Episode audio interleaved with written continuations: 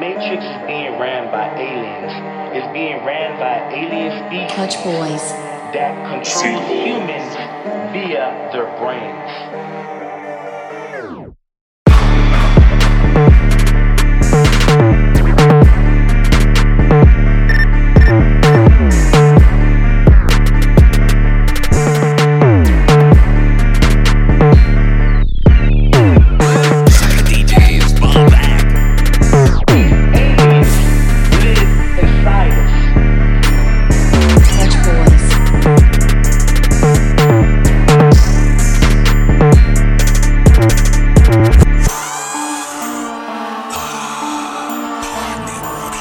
These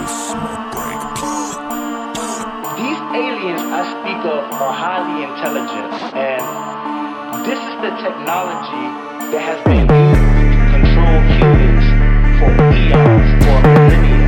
And this is something, this information, it always comes out, but then they suppress it, and then it comes out, and then they suppress it, and once again, it's coming out.